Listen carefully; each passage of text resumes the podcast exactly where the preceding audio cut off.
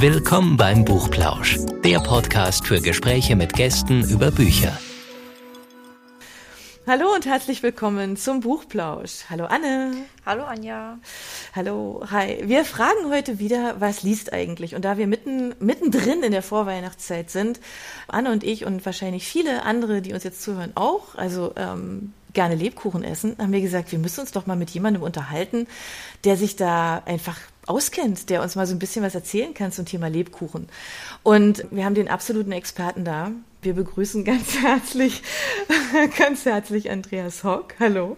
Herzlich willkommen beim Buchplausch. Hallo. Hallo in die Runde. Hallo, Hallo. aus Nürnberg. Hallo. Ja, genau. Man hört es nämlich schon. Nürnberg, da kommen die Lebkuchen her. Und äh, der Andreas Hock, der arbeitet für Lebkuchen Schmidt. Und ähm, es ist natürlich klar, die erste Frage muss jetzt natürlich sein, ähm, wann haben Sie denn Ihren ersten Lebkuchen gegessen? Also den ersten Lebkuchen habe ich wahrscheinlich gegessen im Alter von drei Jahren, würde ich sagen. Wenn Sie es jetzt auf die Saison bezogen meinen, ähm, da gibt es keinen ersten Tag, weil wir natürlich jeden Tag äh, Lebkuchen in der Teeküche haben, wir haben Lebkuchen in der Kantine und wir haben Lebkuchen in jedem Büro. Immer äh, rund um die Uhr zur Verfügung. Das heißt also, man nascht natürlich ab und zu schon. Äh, und äh, für uns in Nürnberg ist der Lebkuchen sowieso kein Weihnachtsgebäck, sondern eigentlich ein ganzjähriges ähm, ja, äh, Gebäck, das man zum Kaffee, zum Tee irgendwo äh, einfach mal dazu äh, essen kann natürlich. Und ähm, es ist auch im, im Stadtbild immer präsent. Also der Lebkuchen, wir haben ganz viele so kleine Lebkuchenläden, also nicht nur Lebkuchen Schmidt jetzt als große Firma, wir haben auch mhm. zwei große Läden in Nürnberg, aber es gibt auch viele kleine Bäckereien in der Altstadt. Da werden auch das ganze Jahr über Lebkuchen angeboten. Von daher ist für uns eigentlich immer Lebkuchenzeit. Das finde ich total schön, weil ganz ehrlich, also für mich ist so manchmal so, denkst du, ja, September, nee, das ist jetzt noch zu früh. Aber ich liebe Lebkuchen und ähm, in Stuttgart haben wir auch ein Geschäft von ihnen und ich laufe da immer wieder gerne vorbei und ich habe mir auch schon mal tatsächlich und habe ein ganz komisches Gefühl dabei gehabt. Ich weiß gar nicht, war März, April oder was, dann habe ich mir Lebkuchen gekauft und ich finde es jetzt ganz toll zu hören, dass es für Sie sowas ganz Alltägliches ist, das ganze Jahr durch. Ähm, ich weiß nicht, Anne, wie geht's denn dir damit? Das ganze Jahr durch Lebkuchen essen? Ja, also ehrlich gesagt fange ich dann auch erst in der Weihnachtszeit an, aber mir gefällt die Einstellung, dass man das auch das ganze Oder? Jahr essen kann. Die müssen wir unbedingt mitnehmen, weil ich liebe Lebkuchen. Ich finde es ganz toll. Aber wie kommt denn das, dass irgendwie, ich sag wahrscheinlich mal der Rest der Welt außerhalb von Nürnberg Lebkuchen mit Weihnachten assoziiert? Der Rest der Welt eigentlich nicht. Also, dass Lebkuchen nee, ein, ein Weihnachtsgebäck ist, ist eher ein deutsches Phänomen oder zumindest sagen wir mal im deutschsprachigen ah, okay. Raum. Wir ähm, okay. beliefern ja die ganze Welt. Also Sie haben es ja gesagt, Sie haben in Stuttgart einen Laden, man kann die Lebkuchen, Schmidt-Lebkuchen ähm, nur bei uns kaufen. Also entweder Sie bestellen die über die Webseite oder mhm. in einer unserer Saisonfilialen, wo wir eben eine Eisdiele im Winter dann mhm. umbauen. Äh, aber wir beliefern eben auch die ganze Welt. Und äh, wenn wir gucken, äh, wo die Bestellungen so herkommen, also gerade Osteuropa oder USA, die bestellen das ganze Jahr über gleichbleibend. Also da gibt es keinen Peak irgendwie im November oder Dezember, sondern da wird Januar, Februar, März genauso bestellt wie im Winter oder wie in der Weihnachtszeit. Und ich kann mir das nur so erklären, dass wir natürlich diese Gewürze, die im Lebkuchen auch drin sind, also diese typisch weihnachtlichen Gewürze, die wir auch für andere äh, mhm. Gebäcke mhm. verwenden, wenn wir zu Hause Plätzchen backen, also Zimt oder Nelken oder Kardamom oder Muskat oder so, dass die eben im Lebkuchen drin sind. Aber historisch gesehen wurde der Lebkuchen, zumindest in Nürnberg, äh, immer dann gebacken, wenn es was äh, zu feiern gab in der Stadt. Also wenn der Kaiser in die Stadt kam und die Burg beflaggt war, dann haben die Nürnberger Bäcker Lebkuchen gebacken. Und es war natürlich zu jeder Jahreszeit. Also das war einfach nur ein Ausdruck. Mhm. Durch die Nüsse und die Gewürze galt äh, dieses Gebäck als besonders wertvoll äh, und war auch mhm. natürlich äh, sehr, sehr teuer in der, in der Produktion. Äh, und von daher hat man das so als, ja, als, als Festtagsgebäck einfach benutzt und es hatte mit Weihnachten gar nichts zu tun. Und dass wir in Deutschland Weihnachten immer ähm, Lebkuchen essen und ansonsten eigentlich nicht, das hat sich auch erst so in den letzten 100 Jahren rausgebildet. Aber wie gesagt, für uns in Nürnberg ist immer Lebkuchensaison, außerhalb Deutschlands auch. Also von daher kann ich nur zuraten, wenn Sie das nächste Mal irgendwo an einem Lebkuchenschmidtladen vorbeilaufen, kaufen Sie sich die Dinger und essen Sie einfach das ganze Jahr über. Es ist auf jeden Fall gesünder als ein Snickers oder so. Das wäre tatsächlich auch eine meiner Fragen gewesen im Laufe des Gesprächs. Dann stellen wir sie doch mal jetzt. Gesünder tatsächlich, aber es ist doch auch, also ich weiß nicht, es sind doch ein Haufen Sachen drin, wo man jetzt sagen würde, jetzt mal außerhalb von den Gewürzen, ähm, dass man da aufpassen muss, oder? Naja, die Dosis macht das Gift wie bei allen äh, Genussmitteln. äh, aber im Lebkuchen sind natürlich, bin kein Ernährungswissenschaftler, aber im Lebkuchen sind natürlich ganz viele ungesättigte Fettsäuren durch den hohen Nussanteil. Also man kann natürlich sagen, je ähm, mehr Nüsse drin sind, äh, umso hochwertiger ist der Lebkuchen auch. Wir haben ein äh, Produkt im Sortiment, das hat äh, fast 40 Prozent Nussanteil. Mehr geht fast nicht, weil sonst die, die Masse beim Backen nicht mehr stabil ist. Aber das können Sie wirklich bedenkenlos auch als Energie, als runden Energieriegel essen. Äh, natürlich ist im Lebkuchen auch ein bisschen Zucker drin. Natürlich ist Schokolade drüber oder Zuckerguss, sonst schmeckt's ja nicht. Äh, aber also ein Lebkuchen ähm, hat, was so äh, den Zuckeranteil angeht und was natürlich auch den Anteil der ungesunden äh, Fette angeht, ist er deutlich, deutlich besser als jede Art von Schokoriegel, als eine Tafel Schokolade oder als Pralinen. Und von daher können wir auch bedenkenlos das ganze Jahr über Lebkuchen essen, ohne ja aus dem Leim zu gehen. Weihnachten hat man ja auch oft so die Ambition, selber mal zum Hobbybäcker zu werden. Wie einfach ist es oder schwer ist es denn, ähm, Lebkuchen selbst zu machen? Also ich habe es ehrlich gesagt noch nie probiert und ohne Erfahrung würde ich auch davon abraten, weil ähm, wir können es besser. Also das schmeckt, glaube ich, nicht so richtig gut.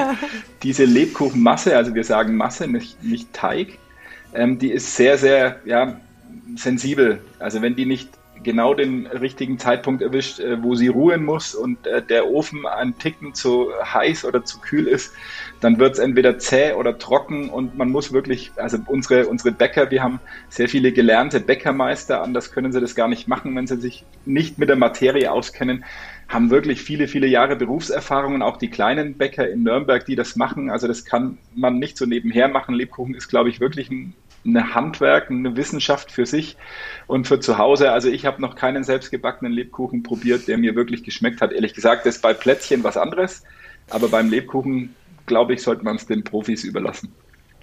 Das hat meine Oma auch immer gesagt. Sie hat gesagt, Lebkuchen, das ist so höllisch schwer. Und ich weiß gar nicht. Also ich kann mich erinnern, mein, meine Omi, die hat das, weiß nicht, ein oder zweimal gemacht. Die waren toll.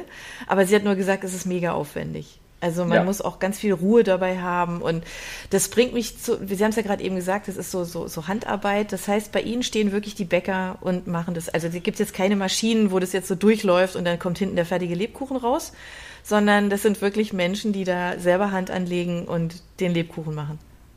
Klar haben wir Maschinen, also wir produzieren bis zu ja. drei Millionen Lebkuchen am Tag. Äh, das wäre ein bisschen okay. viel, wenn es nur Handarbeit also wäre.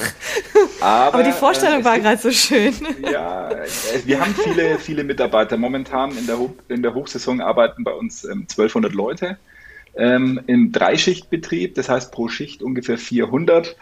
Ähm, aber es gibt einfach Arbeitsschritte, die können Sie mit einer Maschine nicht, nicht machen. Also zum Beispiel ähm, das genaue Abwiegen äh, der Gewürze die einzelne Zusammensetzung mhm. der Gewürze. Wenn das eine Maschine macht, dann verliert der Lebkuchen auch ein Stück weit seiner Seele. Wir haben ähm, Mandeln, die oben drauf gelegt werden auf den Lebkuchen. Wir haben noch keine Maschine gefunden weltweit, die das so akribisch macht wie unsere Damen, die da stehen.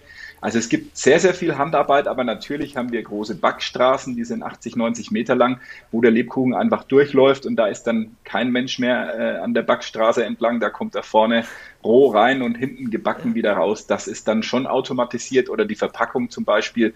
Ähm, wenn das nicht automatisiert wäre, dann ähm, hätten wir wirklich ein Nachschubproblem. Ja. Aber so in der, in der Erstellung und vor allem in, in der Überwachung, ob das alles auch so ist, wie es sein soll und nach den Rezepten, die seit vielen, vielen Jahrzehnten eigentlich unverändert sind, da brauchen sie Leute mit ganz viel Know-how, sonst ähm, geht das ziemlich schief mhm. und man sollte auch nicht alles den Maschinen überlassen, sondern einfach Menschen ranlassen, die sich damit auskennen und die da auch mit Leidenschaft dabei sind und mit viel Herzblut dabei sind. Ich finde, das schmeckt man auch immer ein bisschen raus.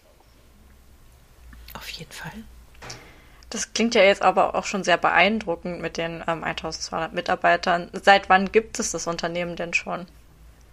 Also wir sind gegründet worden 1927 eher durch einen Zufall. Unser Firmengründer äh, hatte einen Bruder, der in Erfurt so ein Kaufmannsgeschäft betrieben hat und ähm, der hatte einen Kunden, der nicht bezahlen konnte. Es war wohl ein Bäcker und dieser Kunde hat ihm einfach eine Wagenladung voller Lebkuchen äh, als ja, Bezahlungsersatz geschickt. Äh, und dann ähm, hat der äh, Erfurter äh, Herr Schmidt äh, nicht so richtig gewusst, was er damit anfangen kann, hat sich aber an seinen Bruder erinnert, der in Nürnberg auch so ein Kaufmannsgeschäft hatte und hat gesagt, Nürnberg ist doch eigentlich die Lebkuchenmetropole. Ich habe hier eine Wagenladung voll Lebkuchen, was mache ich denn damit? Hat dem Bruder in Nürnberg die Lebkuchen geschickt und äh, der Bruder in Nürnberg hatte aber kein Geschäft, in dem er die Lebkuchen verkaufen konnte und deswegen kam er auf die Idee, Anzeigen in den Zeitungen zu schalten, Lebkuchen eben per Post nach Hause zu schicken. Das war eigentlich damals eine relativ neue beziehungsweise revolutionäre Aha. Geschäftsidee. Das gab noch keinen Otto-Versand, es gab noch keine Quelle ja, oder kein genau. Klingel. Ähm, wir waren eigentlich mit das erste Versandhaus überhaupt in Deutschland. Und Aha. er hat dann eben 1927 angefangen, diese Lebkuchen, die er von seinem Bruder bekommen hat, einfach zu versenden. Und es lief dann so gut, dass er im nächsten Jahr äh, das ähm, ja, freiwillig gemacht hat, ohne dass er irgendwelche äh, Wagenladungen da aus Erfurt bekommen hat. Und im übernächsten Jahr hat er dann auch eine kleine Bäckerei gekauft und hat das professionalisiert und hat eben dann selber Lebkuchen hergestellt und äh, verschickt mhm. per Post. Also gibt es da gar nicht so ein, also könnte man jetzt gar nicht sagen, dass es so ein, ich weiß nicht, so, ist natürlich so marketingmäßig, ne, wäre das natürlich eine schöne Geschichte, so das alte Familienrezept, ja, was davon da weitergereicht und so, keine Ahnung. Gibt es da irgendwelche Geheimnisse, was die Rezeptur betrifft? Ja, klar. Und die bleiben ja, okay, auch geheim. die geben sie nicht raus, ist klar. Aber, aber es ist, also okay, also es gibt was ganz Besonderes, für was ihre Lebkuchen ausmacht. Naja, das sagt jeder Lebkuchen in ja, Nürnberg. Genau. Also ich glaube, Oder? die schmecken alle ein bisschen unterschiedlich äh, und die Gewürzzusammensetzung zum Beispiel in ja. unseren Lebkuchen sind teilweise bis zu 12, 14 verschiedene Gewürze drin. Das ist immer individuell. Also das äh, ist auch, glaube ich, richtig so. Wie beim Bierbrauen auch beispielsweise oder bei der Weinherstellung hat jeder so, so ein bisschen so seine individuellen Geheimnisse, die da eben mit einfließen und eben auch die jahrzehntelange Erfahrung. Und wir haben natürlich Grundrezepte, die über die Jahrzehnte unverändert geblieben sind. Also das mhm. können sie auch gar nicht anders machen, ähm, weil sonst steigen ihnen die Kunden aufs Dach. Wir haben schon immer jedes Jahr neue ähm, Varianten im Sortiment. Wir haben einen Lebkuchen des Jahres, den wir so als Highlight jedes Jahr neu rausbringen und wo unsere äh, Versuchsbäcker praktisch in der Versuchsbackstube ja das ganze Jahr so vor sich hin experimentieren. Aber so das Grundrezept eines, eines klassischen Nürnberger Elisenlebkuchens mit Schoko äh, drüber, das ist wirklich seit vielen, vielen Jahren unverändert und hat sich auch in der industriellen Produktion eigentlich nicht irgendwie gewandelt. Ähm, diese Lebkuchenmasse, die besteht eben aus einem bestimmten Anteil an Gewürzen, bestimmten Anteil mhm. Nüssen und die Schokolade muss eine bestimmte Zusammensetzung haben, aber wie die aussieht, das wissen bei uns nur ganz, ganz wenige Leute und ich weiß es auch nicht. so kommen Sie gar nicht in Gefahr, irgendwas zu verraten, ja? So schaut's aus. Sie haben es gerade eben schon gesagt, ähm, jedes Jahr gibt es dann äh, zu den Lebkuchen des Jahres, jedes Jahr gibt es dann irgendwie ein neues Produkt, aber es ist ja immer noch der Lebkuchen. Das heißt, also wenn, dann ändert sich ja wahrscheinlich so, weiß ich nicht, wie Sie eben schon gesagt haben, an den Gewürzen dann, an der Zusammensetzung ein bisschen was, oder? Weil es muss doch immer noch der Lebkuchen sein. Also Lebkuchen ist auch geschützt. Es gibt ein im, im Lebensmittelhandbuch, mhm. ähm, wenn, wenn ja. das äh, Produkt Lebkuchen heißen muss, oder heißen möchte, dann, dann muss es bestimmte Inhalts, ähm, äh, Inhaltsstoffe haben. Also es gibt zum Beispiel keinen Lebkuchen, den Sie ohne Nüsse herstellen, ähm, sondern nur mit Mehl und irgendwelchen anderen äh, Aromen, dann darf es nicht Lebkuchen heißen. Aber mhm. innerhalb dieses, äh, dieses Rezeptbuchs gibt es natürlich schon Varianten, ähm, wo man variieren kann, insbesondere bei den Gewürzen. Und wir haben heuer zum Beispiel einen Lebkuchen äh, als Lebkuchen des Jahres, der enthält überhaupt keinen Zucker, sondern nur Honig. Das ist ein sehr traditionelles Rezept, mhm. äh, eigentlich wie ganz früher, wo es auch Zucker nur ganz schwer zu beschaffen gab und in dem ist sehr, sehr viel Honig drin. Wenn Sie also diesen Honiggeschmack mögen, dann kann ich da nur zuraten. Meins ist es jetzt nicht. Ich mochte schon als Kind irgendwie keinen Honig, muss ich ganz ehrlich sagen. Deswegen ist es nicht mein Favorit jetzt, aber wer wirklich diesen, diesen intensiven Honiggeschmack will und ähm, äh, sagt, ich möchte auch auf Zucker verzichten, dann ist das das richtige Produkt. Im letzten letzten Jahr hatten wir zum Beispiel einen Lebkuchen mit gebrannten Mandeln obendrauf. Also das kann man schon machen, dann darf es auch so heißen. Aber Sie dürfen jetzt nicht irgendwie ähm, einen, einen Lebkuchen mit völlig artfremden Zutaten machen, dann ist mhm. es irgendein anderes Gebäck, äh, aber eben kein Lebkuchen mehr.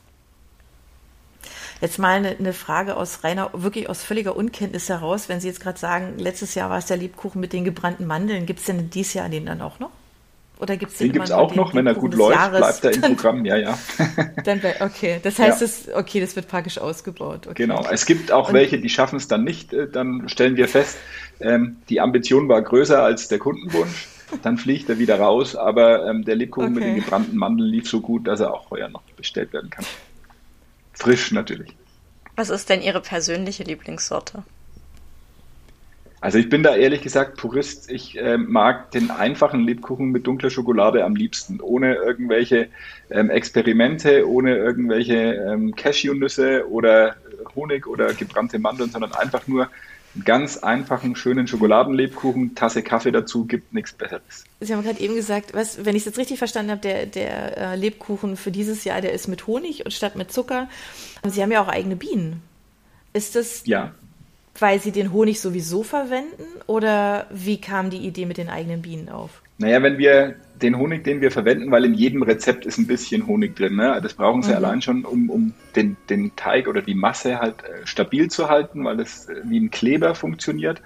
Ähm, also ohne Honig wird es schwierig, Lebkuchen richtig gut zu backen. Das bleibt dann auch saftiger durch den Honig. Aber wir brauchen natürlich sehr viel Honig und von daher, wenn wir, wenn wir ähm, unseren gesamten Honig mit eigenen Bienen ähm, erzeugen würden, dann hätten wir, glaube ich, in dem Stadtteil, in dem wir unser Werk haben, ein kleines Problem mit den Anwohnern, äh, weil die äh, sich vor Bienen auf dem Balkon nicht mehr retten könnten. Mhm. Also wir müssen natürlich viel Honig zukaufen.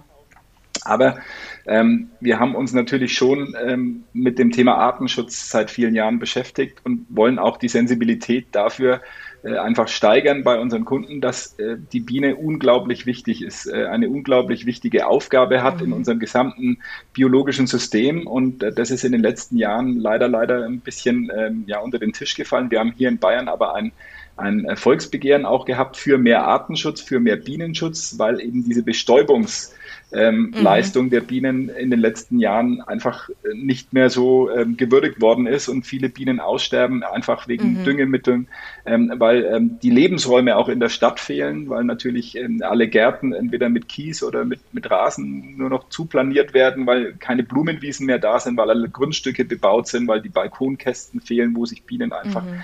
ansiedeln können. Und das haben wir versucht, zumindest ins Bewusstsein ähm, zu heben, haben vier Bienenvölker auf dem Werksgelände angesiedelt, auch deswegen, damit unsere eigenen Mitarbeiter, aber auch der Kunde sieht, wir nehmen das Thema ernst, wir beteiligen uns auch an vielen mhm. Bienenprojekten. Unterstützen äh, Nürnberger Imker bei der Ansiedlung von ähm, Wald- und Wildbienen und wollen natürlich einen Lebensraum auch auf unserem Betriebsgelände schaffen, weil für uns eben der Honig so wichtig ist und damit auch die Biene und eben der ganze Artenschutz damit auch zusammenhängt, weil wenn es keine Bienen mehr gibt, dann haben wir ein riesengroßes Problem. Gilt für andere Insekten, die mhm. bestäuben natürlich ja, genauso. Klar. Aber ja. ähm, bei der Biene ist es natürlich noch ein bisschen emotionaler und von daher haben wir einfach ja natürlichen Bezug zu Bienen und wollen das damit auch zeigen, dass wir Bienenvölker auf dem Werksgelände haben und im Sommer dann eine schöne Blumenwiese, wo diese, Blumen, äh, diese Bienen auch genügend Nahrung finden. Der Honig, der dabei übrigens rauskommt, der wird verschenkt. Also das sind dann ein paar das hundert Gläser im Jahr und den verschenken ja. wir an gute Kunden oder Mitarbeiter. Okay, das ist schöne Idee. Ja, ganz toll. Ja, Bienen, klar, also gar keine Frage, super wichtig. Ähm, Sie sind aber mit Ihren Lebkuchen, Sie haben ja vorhin gesagt, also man kann, man kann bestellen oder man geht halt in Ihre Geschäfte, die Sie haben. Ähm, Sie sind auch auf den Weihnachtsmärkten unterwegs, ne? Die jetzt überall. Ja, zum Teil. Also sind, oder? Haupt, Geschäft ist natürlich auf dem Nürnberger Christkindlesmarkt. Deswegen mhm. hat es uns die letzten zwei Jahre auch hart getroffen, dass äh, der mhm. Christkindlesmarkt wie die anderen Weihnachtsmärkte auch äh, wegen der Pandemie ausfallen musste. Das war emotional und auch ein bisschen geschäftlich natürlich ein schwerer Schlag, weil einfach der Christkindlesmarkt in Nürnberg so zur DNA dazugehört. Also wenn mhm. es in der Stadt nicht riecht nach Glühwein, ähm, Mandeln, äh, Bratwürsten und eben auch Lebkuchen, dann fehlt einfach ein ganz, ganz mhm. wichtiger Teil. Äh, und äh, wir sind natürlich mit einem eigenen Häuschen, so ein Hexenhäuschen auf dem Nürnberger Christkindlesmarkt äh, vertreten, aber auch in kleinerer Form auf etlichen anderen Weihnachtsmärkten. Das ist jetzt nicht der große Umsatz, den man da machen kann, aber natürlich für das Gefühl ganz, ganz wichtig. Und ähm, ja, weil eben Weihnachten auch sehr wichtig für unser Geschäft ist, ähm, haben diese Märkte mhm. schon eine besondere Bedeutung, auch wenn es jetzt nicht irgendwie in den Gesamtumsatz äh, so ein relevanter Punkt ist. Äh, aber es ist wichtig, dass man ja einfach dort auch vertreten ist, äh, wo die Menschen äh, sich in gemütlicher Stimmung treffen, vielleicht ein Tässchen Glühwein oder Eierpunsch trinken und einfach sich aufs mhm. Weihnachtsfest freuen. Mhm. Abgesehen von den Weihnachtsmärkten kann man sie ja auch in der Lebkuchenwelt besuchen. Ähm, was erwartet uns denn da? Ja, die Lebkuchenwelt ist eher für Busgruppen gedacht, muss ich sagen. Also das können Sie alleine nicht machen. Dafür fehlt uns ein bisschen so der Platz. Ähm, Sie können aber, wenn Sie mindestens zehn Personen sind, dann können Sie eine Führung buchen und dann gibt es einen schönen Film äh, über die Geschichte des Lebkuchens und auch die Geschichte des Hauses. Es gibt Einblicke in unsere Produktion natürlich und es wird vor allem frisch und live gebacken. Wir haben einen, einen äh, Schaubäcker, äh, sagen wir dazu. Das ist jemand, der praktisch vor ihren Augen dann frische Lebkuchen backt, die dann auch gleich verkostet werden können. Das ist dann alles noch ein bisschen warm und äh, duftet natürlich ganz, ganz wunderbar, aber das ist ehrlich gesagt eher für Gruppenreisende und nicht für Individualreisende gedacht. Da fehlt uns noch so ein bisschen der Platz. Vielleicht haben wir irgendwann die Möglichkeit, dass wir das noch dazu bauen. Wir sind äh, mhm. schon seit Jahren da auf der Suche, auch so ein Lebkuchenmuseum vielleicht einzurichten. Mal gucken, vielleicht tut sich da in den nächsten Jahren was noch, haben wir leider den Platz nicht dafür. Sie hatten ja auch gesagt, dass Nürnberg ähm, schon vor der Unternehmensgründung so die Lebkuchenstadt war. Woher kommt das eigentlich? Kann man das noch sagen? Mhm. Ähm, eigentlich durch die geografische Lage. Also Nürnberg befindet sich ähm, oder befand sich damals so ein bisschen ähm, an einer Kreuzungsstelle für wichtige Handelsrouten von Nord nach Süd und von Ost nach West. Und Nürnberg war eben so dieser Knotenpunkt damals. Und da haben sich natürlich ähm, mhm. viele, viele äh, fahrende Händler, die aus dem Orient kamen oder die aus Nordeuropa kamen, ähm, getroffen und ihre Waren verkauft. Dadurch waren die ganzen Gewürze und Produkte, die man für den Lebkuchen braucht und auch die Nüsse, einfach in der Stadt auch verfügbar, während es in anderen Städten diese ähm, Ingredienzien gar nicht gab. Und so ist es eigentlich entstanden. Und ähm, da Nürnberg auch von sehr viel Waldgebieten umgeben ist, hat sich auch eben die Imkerei äh, im Umland etabliert und der Honig, der natürlich wie jetzt in unserem Lebkuchen des Jahres, ähm, bevor die industrielle Zuckerproduktion äh, ungefähr Anfang des 20. Jahrhunderts angefangen hat, einfach auch eine sehr, sehr wichtige Zutat war, um den Lebkuchen überhaupt süß zu bekommen. Der Honig war eben auch immer in Nürnberg äh, sehr stark vertreten und verfügbar und deswegen hat sich das eigentlich so ergeben, dass Nürnberg durch die geografische Lage und die Honigproduktion so ein bisschen die Lebkuchenhauptstadt äh, geworden ist und ist es auch heute noch ähm, einfach aus, aus dieser geschichtlichen äh, Entwicklung heraus. Und man muss auch äh, wissen, dass gerade in Bayern viele Klöster rund um Nürnberg auch bestanden haben und Lebkuchen eine ideale Fastenspeise waren, weil es eben sehr gehaltvoll war und man ähm, ja durch die Oblate immer noch so ein, so ein bisschen kirchlichen äh, Aspekt äh, reinbringen konnte und dann ohne schlechtes Gewissen einen Lebkuchen als Fastenspeise in den Klöstern essen konnte, weil man ja gesagt hat, das ist ja eigentlich durch die Oblate ja so ein bisschen göttliches äh, Essen. Das erscheint mir sehr gemogelt. Wie beim Bier auch, aber ich kann es verstehen. Das gibt es hier im Schwäbischen auch, so das dahin gemogel, ne? Ich sage ja. nur Maultasche als Stichwort. Mm, ja, ja, da gibt es ja auch so einiges, ja. Also in Berlin wüsste ich es jetzt gerade nicht, äh, da wo ich so herkomme, ähm, weiß nicht, ob, wir, ob da wir mogeln nicht. Ja, ja. ja, weil Berlin wahrscheinlich ja, ja. so gottlos war, früher auch schon, ne? Das ist äh, anders als bei uns im Süden. Vielleicht. Ich weiß es nicht. Aber ich habe gerade echt überlegt, aber da fällt mir jetzt wirklich nichts ein, nee. Weiß man denn eigentlich, wann es den allerersten Lebkuchen gab? Also wie weit diese Geschichte dieses Rezeptes zurückgeht? Naja, da streiten sich so ein bisschen die Historiker. Ja? Es gibt Leute, die behaupten, im alten Ägypten oder in Mesopotamien gab es schon sowas wie Lebkuchen.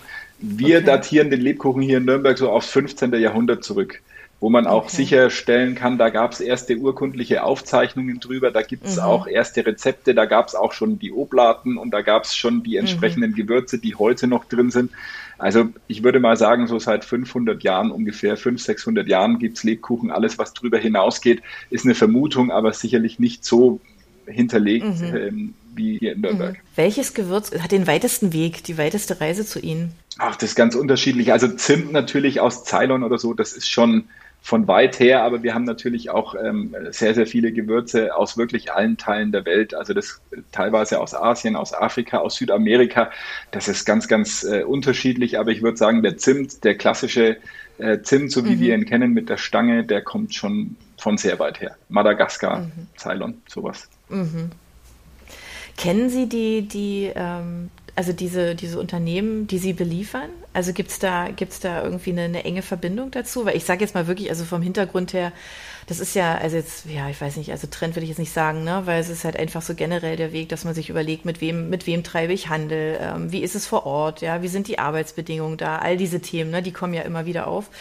Ähm, wie ist es da bei Ihnen? Ja, ganz wichtig. Also wir haben einen Code of Conduct, mhm. nennt sich das bei uns, ähm, der mhm. natürlich auch das alles vorsieht. Wir haben seit vielen, vielen Jahren schon, ohne dass man es an die große Glocke als PR-Gag hängt, verwenden wir zum mhm. Beispiel ausschließlich äh, Schokolade aus Fairtrade Kakaobohnen ähm, das ist bei uns selbstverständlich. Äh, wir kontrollieren mehrfach im Jahr sämtliche Lieferanten auch persönlich. Mhm. Ähm, erst jetzt, vor ein paar Wochen, kam eine Delegation aus der Türkei zurück, die zum Beispiel die ganzen Haselnussplantagen dort unter die Lupe genommen hat, die Feigenproduktion.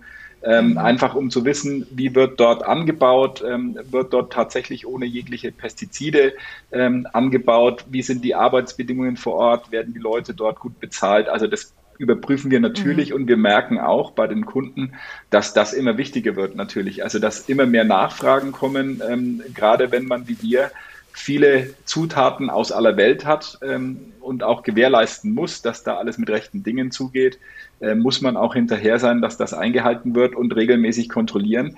Wir haben den Vorteil, dass wir sehr viele langfristige äh, Geschäftsbeziehungen zu unseren Lieferanten haben und von daher uns eigentlich darauf verlassen können, dass da kein Schindluder getrieben wird. Aber es ist trotzdem wichtig, Vertrauen ist gut, Kontrolle ist besser, ab und zu mal vor Ort zu gucken. Ähm, das sind dann teilweise sehr anstrengende Dienstreisen für die Kollegen, aber äh, es ist mhm. Äh, eben sehr, sehr bedeutsam.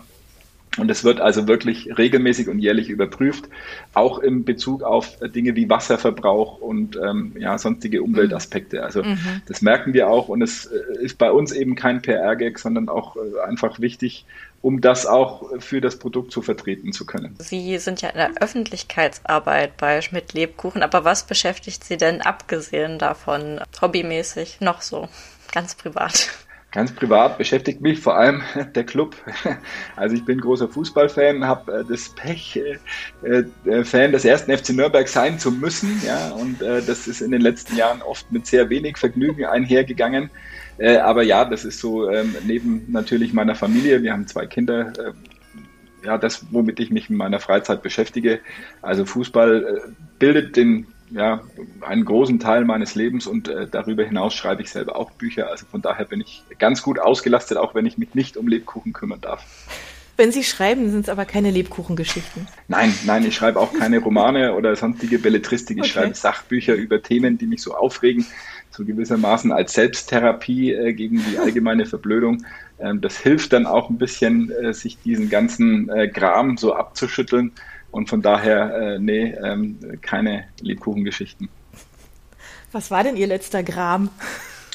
Ähm, mein letzter Gram, äh, ich habe äh, im vorvergangenen Jahr mit äh, der bayerischen Kabarettistin Monika Gruber ein äh, Buch äh, geschrieben, das nennt sich Und erlöse uns von den Blöden und behandelt äh, ja so ein bisschen den alltäglichen Irrsinn vom ja, zwanghaften Gendern bis zur ähm, veganen Kita. Also es gibt da, jeder kriegt da sein Fett ab äh, der den anderen meint, immer so ein bisschen mit erhobenem Zeigefinger belehren zu müssen. Und von daher, ähm, ja, kann man sich das von der Seele schreiben. Lief Gott sei Dank sehr gut. Äh, wir waren auf Platz 1 der Spiegelliste.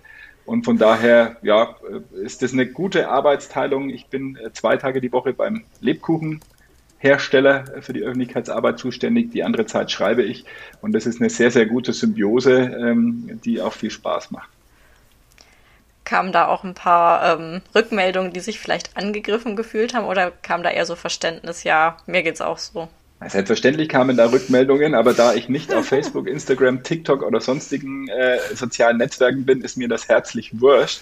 Äh, da können sich dann die äh, Leute austauschen darüber äh, auf irgendwelchen Kanälen, äh, die ich nicht einsehen kann. Von daher, ähm, ja, ist es mir egal. Aber klar, äh, ecken Sie damit an. Das ist ja auch Absicht so. Ja, also, ähm, aber ich glaube mal, wir sprechen vielen Menschen auch aus der Seele weil ich, weil ich denke, dass wir größere Probleme haben, als uns auf so kleinen Feldern da zu verkämpfen und äh, ja, die Herausforderungen, die wir, die wir in den nächsten Jahren und Jahrzehnten zu bewältigen haben, äh, die erlauben es eigentlich nicht, dass wir uns äh, mit, mit irgendwelchen ähm, ja, Kleinkram äh, auseinandersetzen, der nur Kraft kostet und ärgert.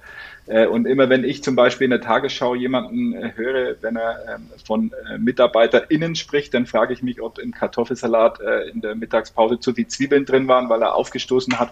Ich höre das gar nicht als Gendern. Ich denke immer, das ist vielleicht ähm, so ein bisschen Luft, die da raus muss. Das gibt ordentlich Angriffsfläche, das glaube ich. Ja, dass sie da was zurückbekommen, ist klar. Das sind ja so die, die wirklich die großen Themen. Woran arbeiten Sie denn jetzt? Ja, das klingt wir ja jetzt schon mal ähm, ganz also interessant, hat mich jetzt schon mal sehr neugierig gemacht. Aber ja, wir, ähm, wir haben äh, durch den Erfolg äh, Gott sei Dank ähm, ja äh, das Angebot bekommen, einen zweiten Teil zu schreiben. Und wenn man sich so umguckt, äh, die Themen gehen ja leider ja. nicht aus. Also ich ähm, nee, befürchte, dass uns da noch einige ja einige Kapitel ähm, entgegenkommen werden, äh, wie zum Beispiel der Tamponautomat auf der Herrentoilette, den ich sehr mag im Stuttgarter Rathaus. Äh, haben Sie vielleicht auch mitbekommen. Das sind natürlich Sachen, ja. die sind eine Steilvorlage ja. wo man sich auch denkt, kann man sich eigentlich als Autor gar nicht ausdenken, passiert aber in echt. Ähm, und von daher, solche Dinge müssen einfach durch den Kakao gezogen werden. Das liegt sehr nahe und es ist wie ein Elfmeter ohne Torwart. Ja. Das ist wirklich gut, ja, das stimmt. Da sind wir jetzt schon mittendrin beim Lesen. Ähm, ich nehme an, Sie lesen auch viel. Gar nicht mal so viel wie früher, weil ich eigentlich fast keine Zeit dazu habe, muss ich gestehen. Also ich ähm, habe früher viel, viel mehr gelesen, als ich es jetzt schaffe. Äh, aber wann immer natürlich ähm, ein, ein Buch mir über den Weg läuft, äh, was ich ähm, spannend finde, dann versuche ich das natürlich zu lesen und zwar auch richtig zu lesen in Buchform mhm. mit Papier ähm, und auch nicht irgendwie als, als Hörbuch oder äh, Download oder E-Paper oder Kindle, sondern noch ein richtiges Buch, das ich mir dann auch danach ins Regal stellen kann, weil ich einfach finde, das gehört dazu. Und ich kann auch keine Bücher wegschmeißen zum Beispiel. Das äh, tut mir wirklich körperlich weh. Manchmal muss es sein, wenn man irgendwie den Platz schaffen muss. Aber nee, momentan komme ich gar nicht so viel zum Lesen. Wenn ich lese, dann ähm, ehrlicherweise nur oder fast ausschließlich Sportbücher zurzeit. Okay. Hatten wir jetzt schon lange nicht Warum? mehr. Was können Sie uns denn da empfehlen? Genau. Da kann ich vorbehaltlos alles von Ronald Reng empfehlen, einem der ja wirklich besten Schreiber, den Deutschland hat, jetzt ganz unabhängig vom Thema. Und äh, sein neuestes Buch heißt Der große Traum. Äh, und er hat äh, drei Jungs begleitet ab dem zwölften Lebensjahr, würde ich mal sagen, auf ihrem Weg äh, zum großen Traum, eben Profifußballer zu werden. Und äh, er hat es geschafft, also diese drei Jungs über viele, viele Jahre ähm, immer wieder zu treffen und sich die Geschichten erzählen zu lassen, dahingehend, ähm, was ist aus äh, den Träumen geworden. Der eine hat es bis äh, in die Bundesliga zu Borussia Dortmund geschafft, Marius Wolf, der spielt heute beim BVB als ja, hochbezahlter mhm. und umjubelter Star. Die anderen beiden haben es leider nicht äh, so weit geschafft und der eine hat sogar wegen einer Verletzung dann seinen äh, Traum aufgeben müssen. Aber diese Geschichten werden immer wieder miteinander verwoben. Und von daher ist es eine ganz, ganz tolle, mhm. liebevolle äh, Erzählung mit wahnsinnig viel Empathie und Herzblut. Äh, natürlich von großen Träumen, aber auch vom Scheitern und mhm. ähm, vom Zerplatzen dieser Träume. Und das kann ich also wirklich jedem, der sich nur ein bisschen, Fußball spielt eigentlich gar nicht so die Hauptrolle, sondern mehr so auch die Lebensgeschichte und ähm, so, so die, die Entstehungsgeschichte, wie, wie junge Menschen heutzutage auch, auch ticken. Und ähm, das ist mhm. ganz, ganz toll und sprachlich herausragend. Ach, schön. Also auch was für nicht-Fußballfans. Wenn man Fußball jetzt überhaupt nicht äh, leiden kann oder gar keinen Bezug dazu hat, dann ist es wahrscheinlich schwieriger, sich da rein zu versetzen. Aber ansonsten auch für nicht ganz so Hardcore-Fans, wie ich einer bin, ein absolut lesenswertes Buch, wirklich. Haben Sie noch eine Empfehlung? Ja, meine eigenen Bücher natürlich, die lese zwar ich nicht mehr, aber die sind alle gut. Klar.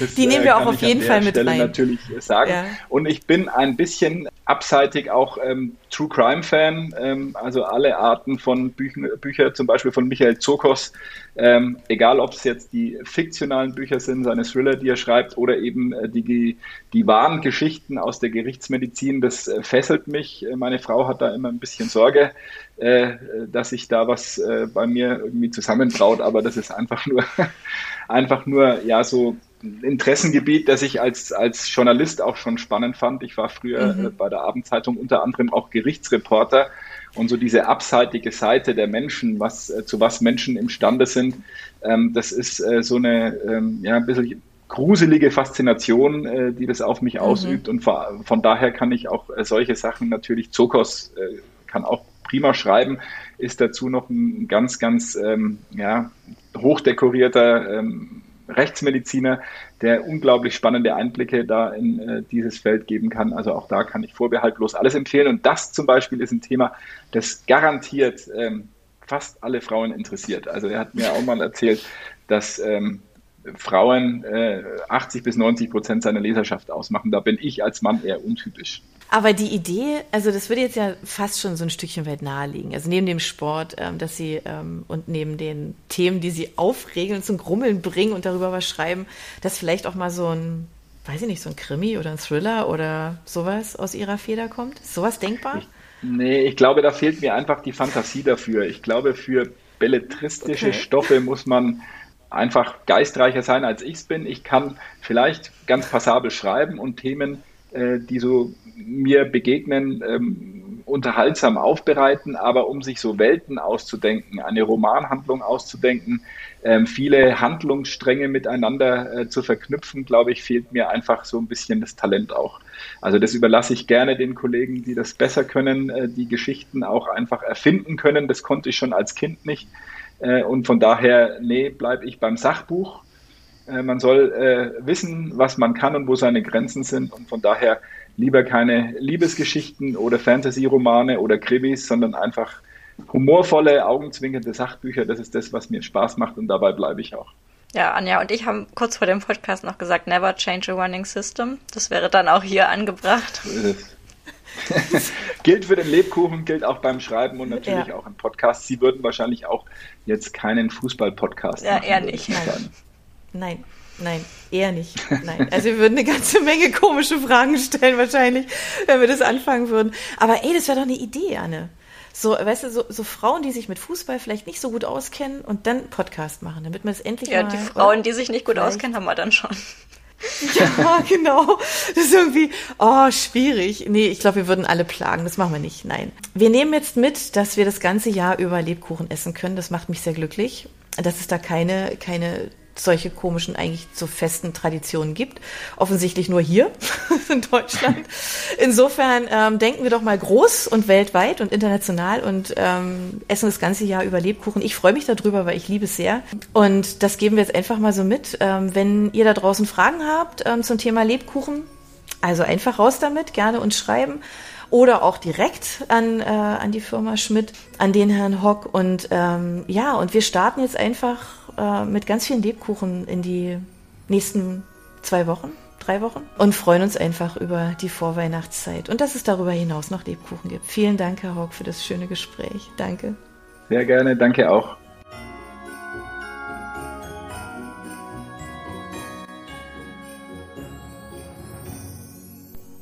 Für unsere Buchplauschhörer haben wir übrigens noch etwas ganz Tolles.